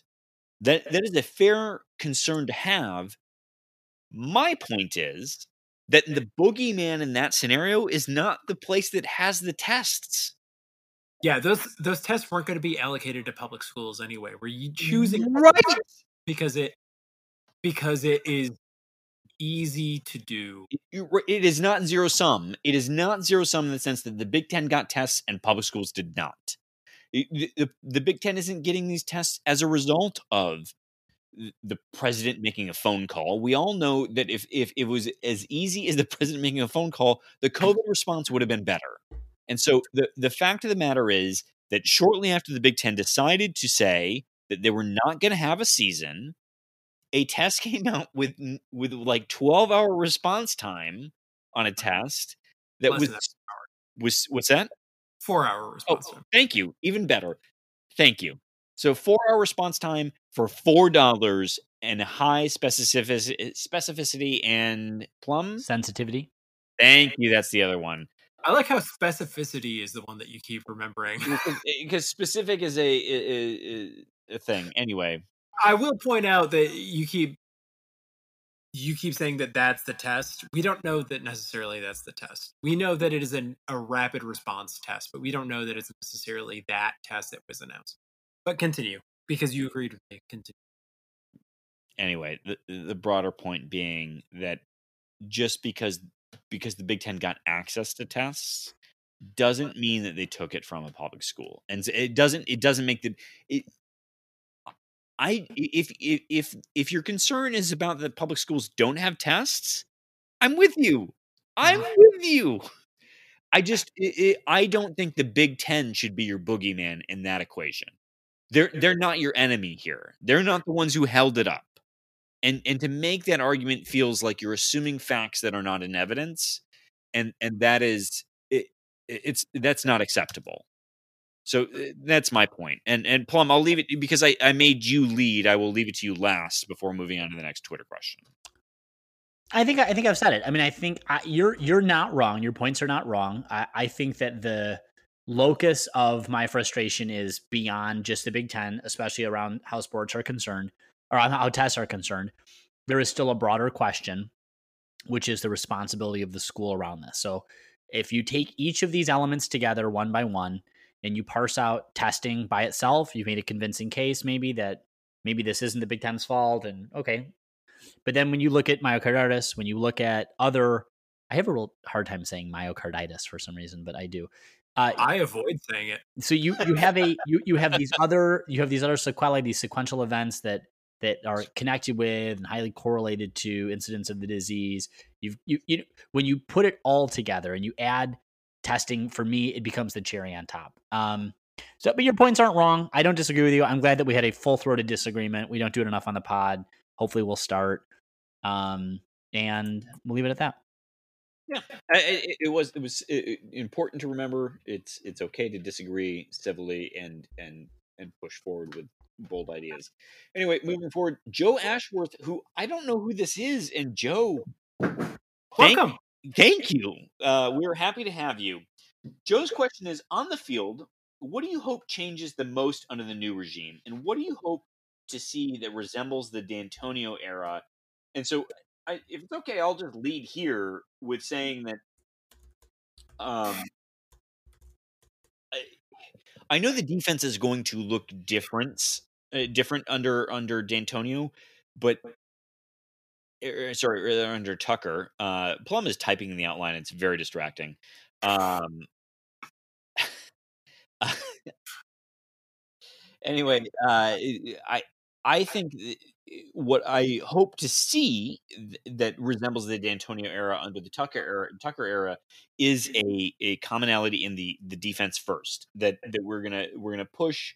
We're not going to give much up, and and I think sadly the hallmark of the Dantonio defenses towards the end came to be that they gave up actually a, a certain amount of yardage that that sort of uh, three to seven mark on the the out pass game became a reoccurring thing that the teams keyed in that we gave up.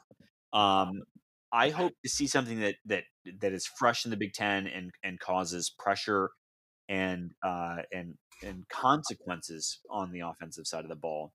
Uh, what do I look forward to most changing?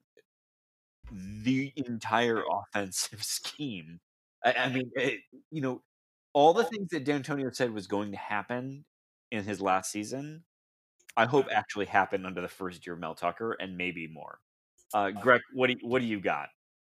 I mean, the easy answer for this, uh, for what you would like to see that resembles the Dantonio era, is winning, right? Yes. Winning touche, touche, touche. Eh, the things that you'd like to see changes are things like areas where Mark, I think we can say now, atrophied, right? Yep. There were areas of enthusiasm there were areas areas of uh you know adapting per, preliminary or primarily on on offense but in other areas as well. I mean special teams has been bad for years now. Yeah mark Dantonio even even when mark Dantonio was peak really good mark Dantonio he still made decisions that were contrary to the math of football. He would still punt in situations that are bad punting situations. He would still do certain things that were his offenses were always very easy to identify. I mean, I think we all sat at home and knew pretty well what the plays were going to be. So those those are the areas that I would like to see changed. But the Big Ten is going to give you a certain number of wins. You know, there's churn that happens out there, there's error in other teams, there's error in the machine. There are wins available for you to take. And what we could always trust in Mark Dantonio is that he was generally going to win the games that he was supposed to, and that he was going to grab a few that he wasn't necessarily on paper. And it's that that I always appreciated from Mark, and I will always appreciate from Dantonio teams, and that's what I would I would hope for Mel Tucker. And and Joe, I just want to say a special thank you for this question because I think it's on brand for the questions that we've we've longed for for months. Uh, that is, it, it, was a good question. It, it asked us to actually provide some insight on what we know, what we hope for. Uh, it, it, honestly, Joe, thank you, thank you. Also, I, w- I would add before we move on, great trick plays with great names. Yeah, yeah, that that's fair. Great trick trick plays, great names. Um, so uh, I think an equally important question is coming from White Claw Nihilist, who maybe the name gives away the question, which is best tailgating beverage. Plum, uh, do you have an answer to this, or should I throw to Grech? Oh, I have an answer for this. Uh, it has to be Labatt Light. It has to be a light beer. You can just throw a hundred of them back because you always want a beer in your hand when you're tailgating. But baby, I got a Labatt Light right here. At a boy, at a boy, yeah. Kevin Grech. Man. That's what I was thinking of. Ah, what a mensch this guy. It's got to be a mm-hmm. light beer. Oh, My oh. answer is the beverage in your hand, or the one coming down the liquor luge. Oh. What about you, Jesse? Shirtless. So, I, it remind me. It remind me about liquor luges for a uh, a fun anecdote off off off mic. Because uh, we're PG thirteen, we don't need to take it to the next level. It was a liquor luge for the occasion for which we are here together. Uh, um, but the uh, yeah, the I I would tend to agree. It, it, needs to be a eminently drinkable beer or beverage. So I, I think the claws, the seltzers, they're a modern adaptation on something that is very drinkable. Um, you want something that's going to keep you not so like knocked out that you're not going to enjoy the game that's in front of you. You want a healthy mm. buzz. Mm-hmm. Uh, I I think there should be a a healthy enjoyment of the shot that some people eh, shy away from. But you want that quick little pickup right before game time because you've been nursing something for a little bit. So I'm a big fan of the Fireball, but uh, I don't disagree with either of these gentlemen. I just would go Miller, not Labatt, because I'm not a goddamn communist. Wow, um, hurtful boundaries. Yikes. Uh, next up from White Cloud Nihilist is uh, which position coach needs early success the most? Grech, I think this is actually a very good question. Who do you think is the most approved? Because um, I'm yeah, I don't think it's actually the people that are inheriting bad position groups. Would you agree? Uh, are you sure? Because I think the easiest answer to this question is Jay Johnson because he's both offensive coordinator and quarterbacks coach. Quarterback oh. has a lot to prove, and then you get to just sort of backdoor your way into offensive coordinator when you answer Jay Johnson to this. So I, I, guess I mean to say that Coach Cap, the offensive line coach, eh, because Michigan State has weakness on the offensive line for a long time. Sure, I'm willing to give him a lot of bandwidth. Right, yeah. like he didn't inherit a, a great situation. He's also the run game coordinator, which we're going to be relying on heavily. So uh, those would be the guys. It's it's it's somewhere on offense, right? Unless so, uh, Plum, what's your answer? Uh, I I don't have one. I, I, I Kevin's Jay Johnson uh, is probably the one that most resonated with me. I could say special teams, just given how bad we've been forever. That's not, that's not wrong. That's not wrong. Ross Els, linebackers coach, special teams coordinator. That's not wrong. So, that that fell apart in the Dantonio era. I mean, that, but like, to be fair, we've been terrible on defense since Narduzzi left. If we're being completely honest, mm. well, okay, you're, fine. You're, you're, getting pu- you're getting pushed back on two sides on this one. Continue. Yeah. yeah. Maybe terrible was too strong. Maybe terrible was too strong. But different, different okay. on, on defense, right. unsatisfying. Uh, all right, let's move along to the last question from White Cloud Nihilist, which is any particular player that you're most excited to watch when we finally get to see football? Everyone knows my answer is Julian Barnett, but uh, Plum, do you have an answer? And then pass it over to Grech. I mean, I guess I'm really interested to see what sort of career ending injury Rocky Lombardo goes through because he cut his hair. because because Samson uh, Samson cut his hand. I, I think the my answer, and I think I'm speaking for a lot of people, and it's like the super normie answer, is Jayden Reed transfer from from Western Michigan wide receiver. I, we keep hearing big things from this guy. There, there's a lot coming out of uh, of uh, of the the preseason hype, and then we heard so much last year, and that is a position group where we could stand to uh, to see some razzle dazzle.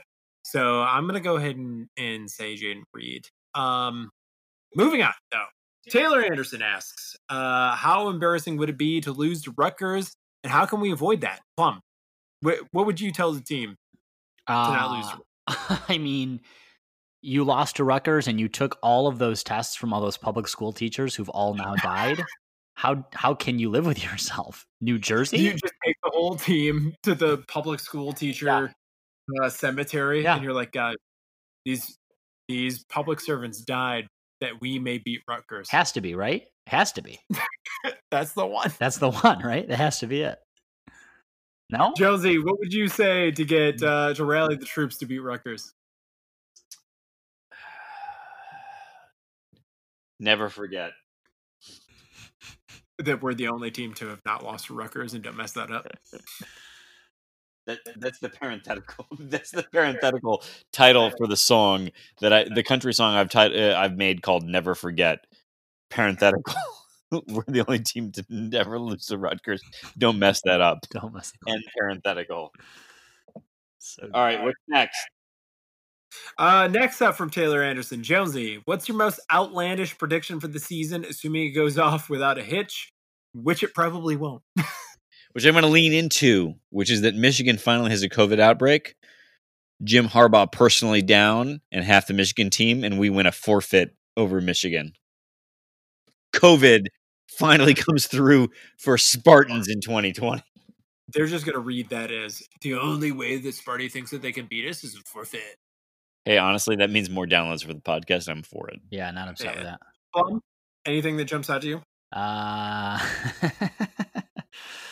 um, yeah, it won't go off without a hitch. Uh, I don't know. George Blaha uh, gets invited to come down and call a few plays. Um, and Will Keenan gets a chance to to to. oh, sorry, Will Tieman. God, that's embarrassing. Yeah, Will Tieman comes down to call a few plays and uh, uh, calls No, the play that Blaha leads to touchdown. MSU. Good for him. I, I love the idea that that that maybe Tieman comes down and Coghlin's kicking, and just mid kick he's like he got it, Oh and God. Misses because just shanks it.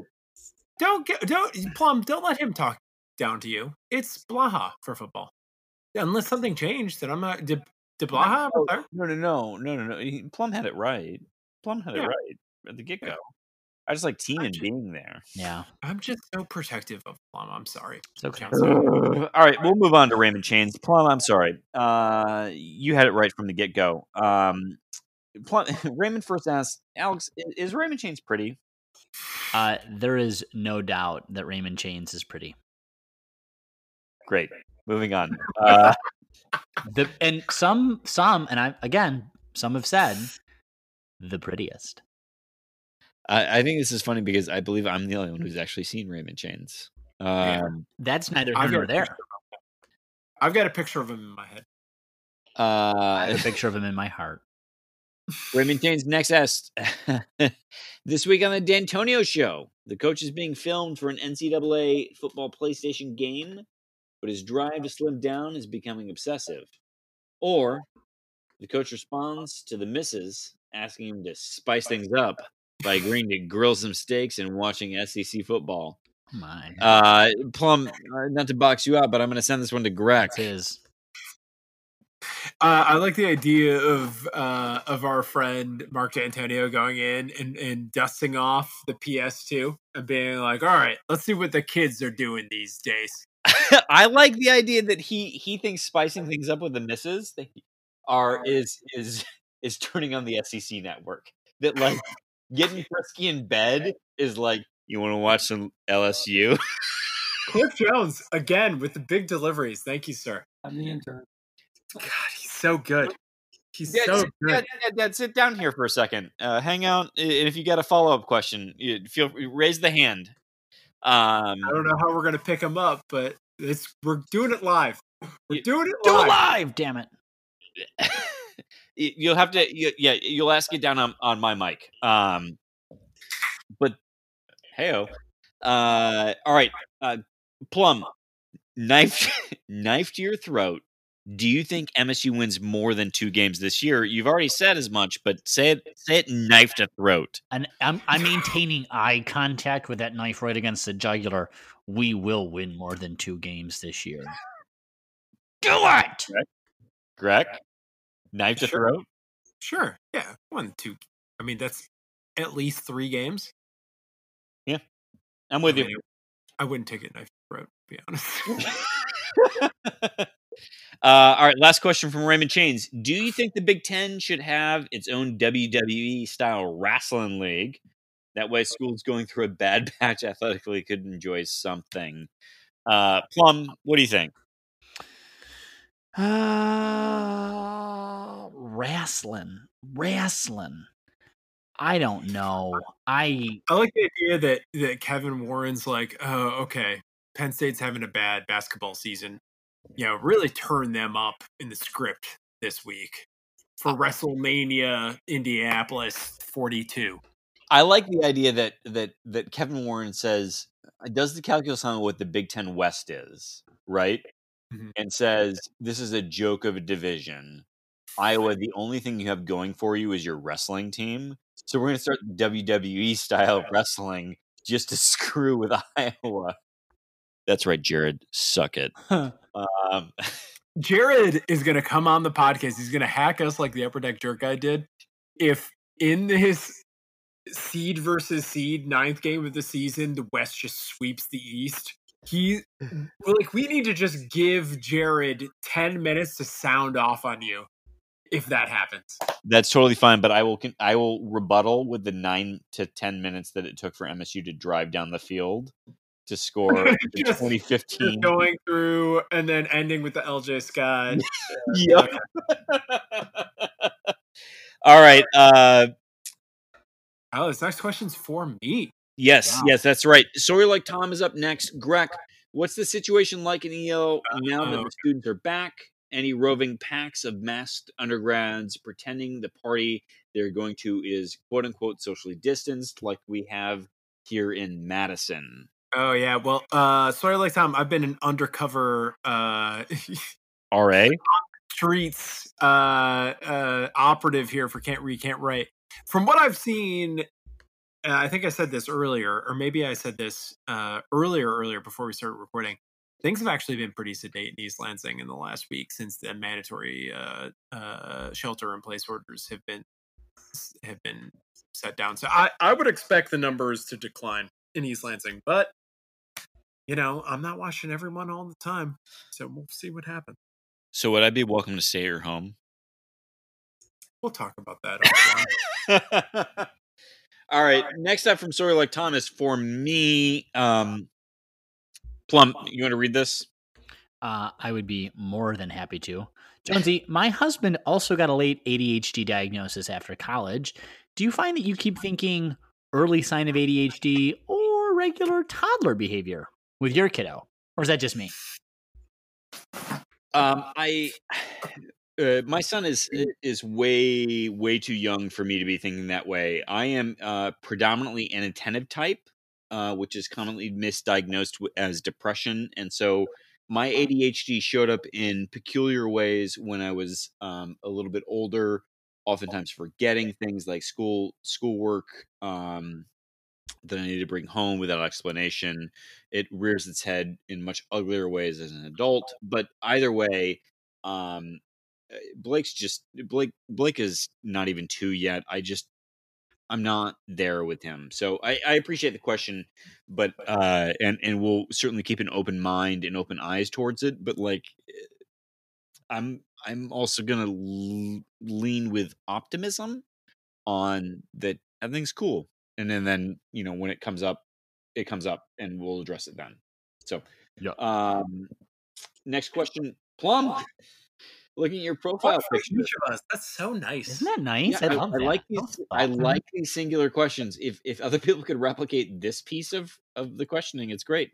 Plum, looking at your uh, profile picture, are you actually a priest, and is the public health thing just a side gig? Wow, what a great question. It's actually, you, you got it backward.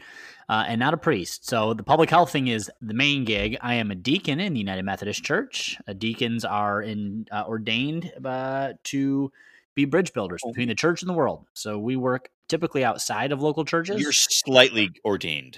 I- you're, you're like you're like Diet Coke ordained. I, I am uh, I, I'm personally uh, I am in my uh, I am in my what do we call it? Uh, my, Plum, can you baptize my son? I can't because deacons are not ordained to the sacraments. Now, if you want to get theological here, in the United Methodist Church, deacons are ordained to four elements of the Christian tradition: to word, service, justice, and compassion. So Whereas, Diet Coke. Diet Coke. okay, wow, wow, as a non-practicing, a non-practicer, Mike, really hurtful words. Um, Yeah. To be fair, What did I though, say to about be your- Aren't we always practicing? Aren't we always practicing? Oh, that's really good. That's a. That's Just- really you just you just showed me up big. And two, I actually prefer Diet Coke, so I really shouldn't be upset about it. Um, You put it in my terms, so Yeah. we're good. so we're good. yeah, so we're good. But yeah, that's it. Deacons work uh work on the fringes. We uh we're we're connecting the church and the world. So that's Anyway, actually a it- side gig. Yeah, and I would say that for what it's worth, uh, if anyone happens to have some interest in faith or the conversations that surround it, Alex is actually a pretty solid follow on the old Twitter machine uh, at Plum Alex. You got it. Um, you know, uh, whatever your faith level is, like it's an interesting conversation, right? Uh, Like you don't have to be a believer or an unbeliever, but like Alex is a obviously a smart dude who has interesting things to contribute. So give him a follow. Um, last question from Sawyer Like Tom is for everyone. How many games do you think will actually get played out of the nine? I'm nine. Anyone disagree? I'm gonna I'm gonna uh, guess shot. Cliff Jones. What do you think? Big Ten. Ten of the nine games will be played. This man is optimistic. We need him on the show more often. He also delivers beers. I mean, this is he thinks there will be more football and he delivers beers. This is my kind of guy over here. So to be clear, Cliff Jones is not only predicting that all Big Ten teams will play a full eight game slate plus a ninth game quasi championship slash your last place or not game, and then a bowl game. And I think we all need to co-sign on that optimism. One I mean, I hundred think I, took percent. That, I interpreted that as college football playoff. First. Yes, Oh, yeah. Ohio State. Ohio State has ten games. Oh, I was thinking. I think MSU MSU gets ten games. We're going all the way. You heard it here from uh, not- eleven games. A legend. Uh, Outback or whatever. So I'm on board. I'm with Cliff. uh, you you are literally on. I can I can hear your levels. Uh, next up is Nick Kamansky. Gets up a pod twice. Nick uh, asks, "What will be uh, MSU's record on November first?" For those who aren't sure what Nick is doing, he's being a troll. He's competing with CT and TC for what will MSU's record be after we play U of M. Uh, Plum, I'll send it to you first.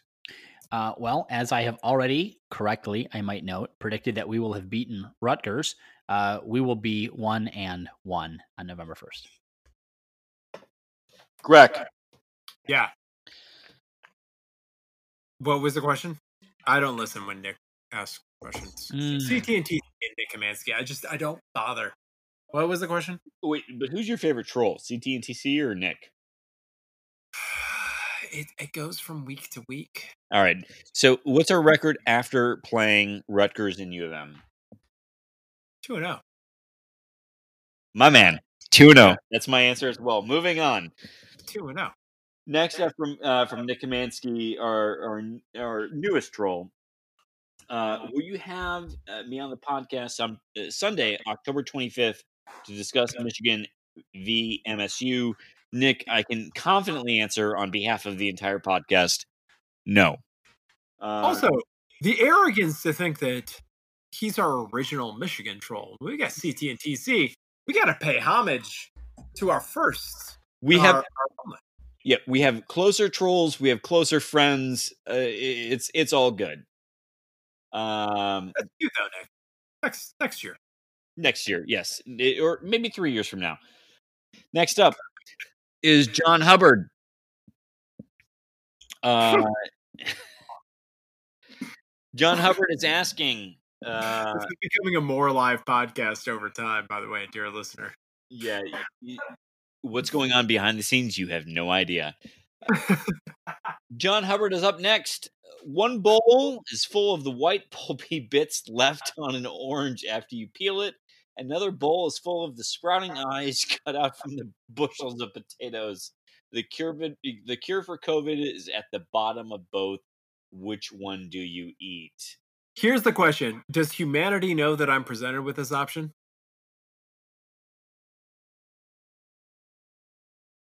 No. I politely decline both. Your answer is worse than I ever imagined. Gross. Uh, this is a pass for me.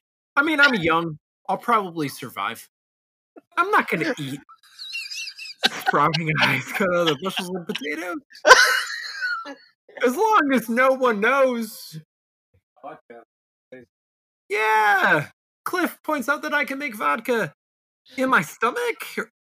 Probably not. I am. I'm taking We're the. close enough to a vaccine as it is. I'm taking the orange pulpy bits every time. uh, we'll move on from Grech's lack of food, whatever. Uh, if you can write your own epitaph, what will it read? This is a great question. And Is all it? due respect to our friend at the top, uh, with it with the uh Elon Bloom had great questions. Uh this is a great off topic question. I, I think my epitaph reads uh three star Slenderman.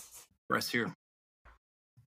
What, what Jonesy? I mean, y- what do you got? 2020 was my best year. 2021. Way things are shaping up, man. Uh, last question from John Hubbard is: Will all the great decisions being made about COVID does Plum regret his public health knowledge? Not And at all. Not at all. Not at all. This was my time to shine. I, I, I wasn't dim. Uh, maybe wasn't as bright a blaze as one might have hoped, but I held my own. Wow, deepest in the crevasse. Do you know why? Because history to be history's bigger. going to look back and vin- vindicate the things that I have said. The unpopular opinions that I've held are going to be vindicated one day. It's gonna Vin Diesel you of sorts. Oh. Yeah. Someday, when they're breaking down "Can't Read, Can't Write" episode fifty-three, they're going to be like, you know, this plum guy, hey, some pretty good ideas. Had some pretty good ideas. If only they had listened to Plum If the whole time. Last question on the Twitter questions is from Izzo Baggins.